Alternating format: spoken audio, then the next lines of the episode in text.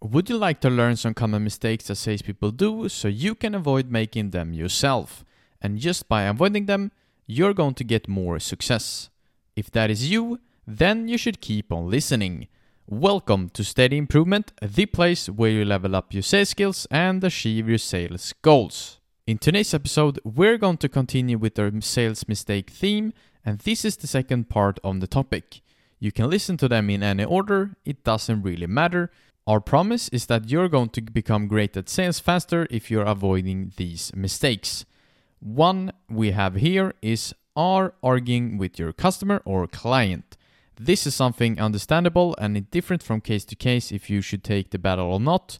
But most of the time, you should not be arguing with the customer and just lay yourself flat on the floor. That is all it takes sometimes to get them to leave with a feeling of relief and at least a feeling that you heard what they wanted to say. Next one we have is not focusing on the customer's need rather than focusing on their own needs.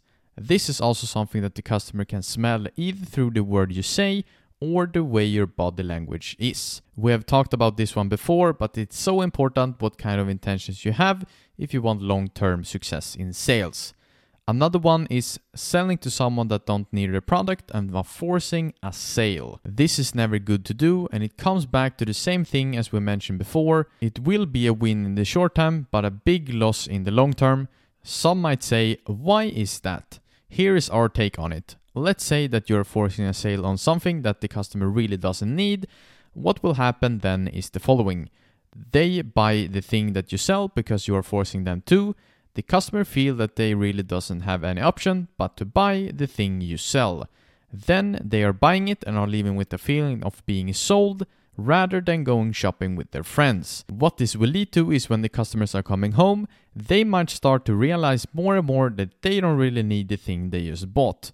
And they really don't have a great picture of you because you didn't care about their needs and just wanted to make a sale.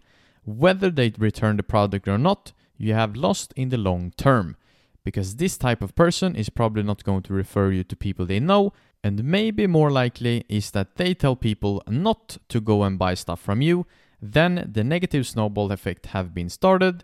No bueno. Another one we have is chasing the sale and are acting desperate. You don't want to be the cat that are chasing the rat, you want to be the cheese. You want to have people coming to you and want to buy the thing you sell. You shouldn't have to chase even the smallest of possibility of making a sale in big desperation. From our own experience, the antidote to this is giving yourself a longer time horizon. Let's say that you're a new real estate agent in town and haven't made one single sale in the city you're operating in, then it's normal that no one is contacting you to sell their apartment. The important thing to do when you are starting out is when you're making the first sale, you want to give that customer such a truly amazing feeling that they almost feel obligated to tell everyone they know how great you were. If you do that with every sale you have, it's just a matter of time until you're getting many people coming your way. Another one we have is doing less than you should when it comes to the activities and are expecting better results from doing less. Want more, you should do more.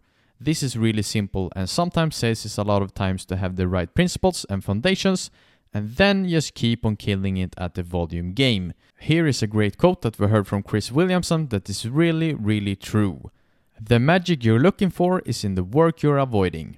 Another one we have is talking at work and not actually working.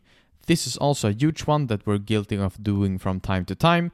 And our best tip here is to implement a mental frame as soon as you enter your office or workplace this is a place for work. That you should try to get as much done is a little time as possible. Of course, it can be important to socialize with your colleagues, but the best tip here is to be the king socializer at lunch break. Take that 60 minutes or how much time you now might have and use it for talking and socializing. Then, after the break is over, it's back to 110% work mode. Another one is being too comfortable. What we mean by this is sometimes when you have been at the same job for a long time and you're really loving the office, the colleagues, the bosses, you might starting to becoming too comfortable, which could affect your outputs and performance. And what happens is over the longer period of time, in the same time as you get more and more comfortable, you start to associate your workplace with home and a place where you feel safe and can relax. The ideal thing is to have a workplace where you truly love and get huge amount of work done every day. So the workplace is a 10 out of 10 and you also give yourself a 10 out of 10 on the productivity scale. Our best tip here is as soon as you start talking and maybe slow down in pace of your working, snap yourself back ASAP. You really have to protect the association that you have and want to have, which is work is a place to be working, not to be socializing and my goals is to get as much done as possible. When you have this kind of mental framework, you're going to sell a lot. And when your colleagues are taking long coffee breaks and you're still working, you're going to get the edge and will win in the long run.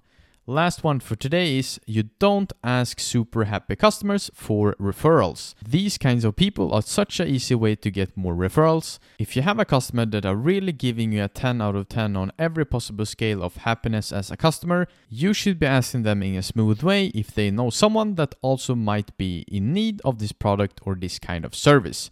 We can guarantee that if you ask 10 of your extremely happy customers for referrals, you're going to get at least two that gives you referrals. Most likely, you're going to get like five or six that will know someone that they can lead to you.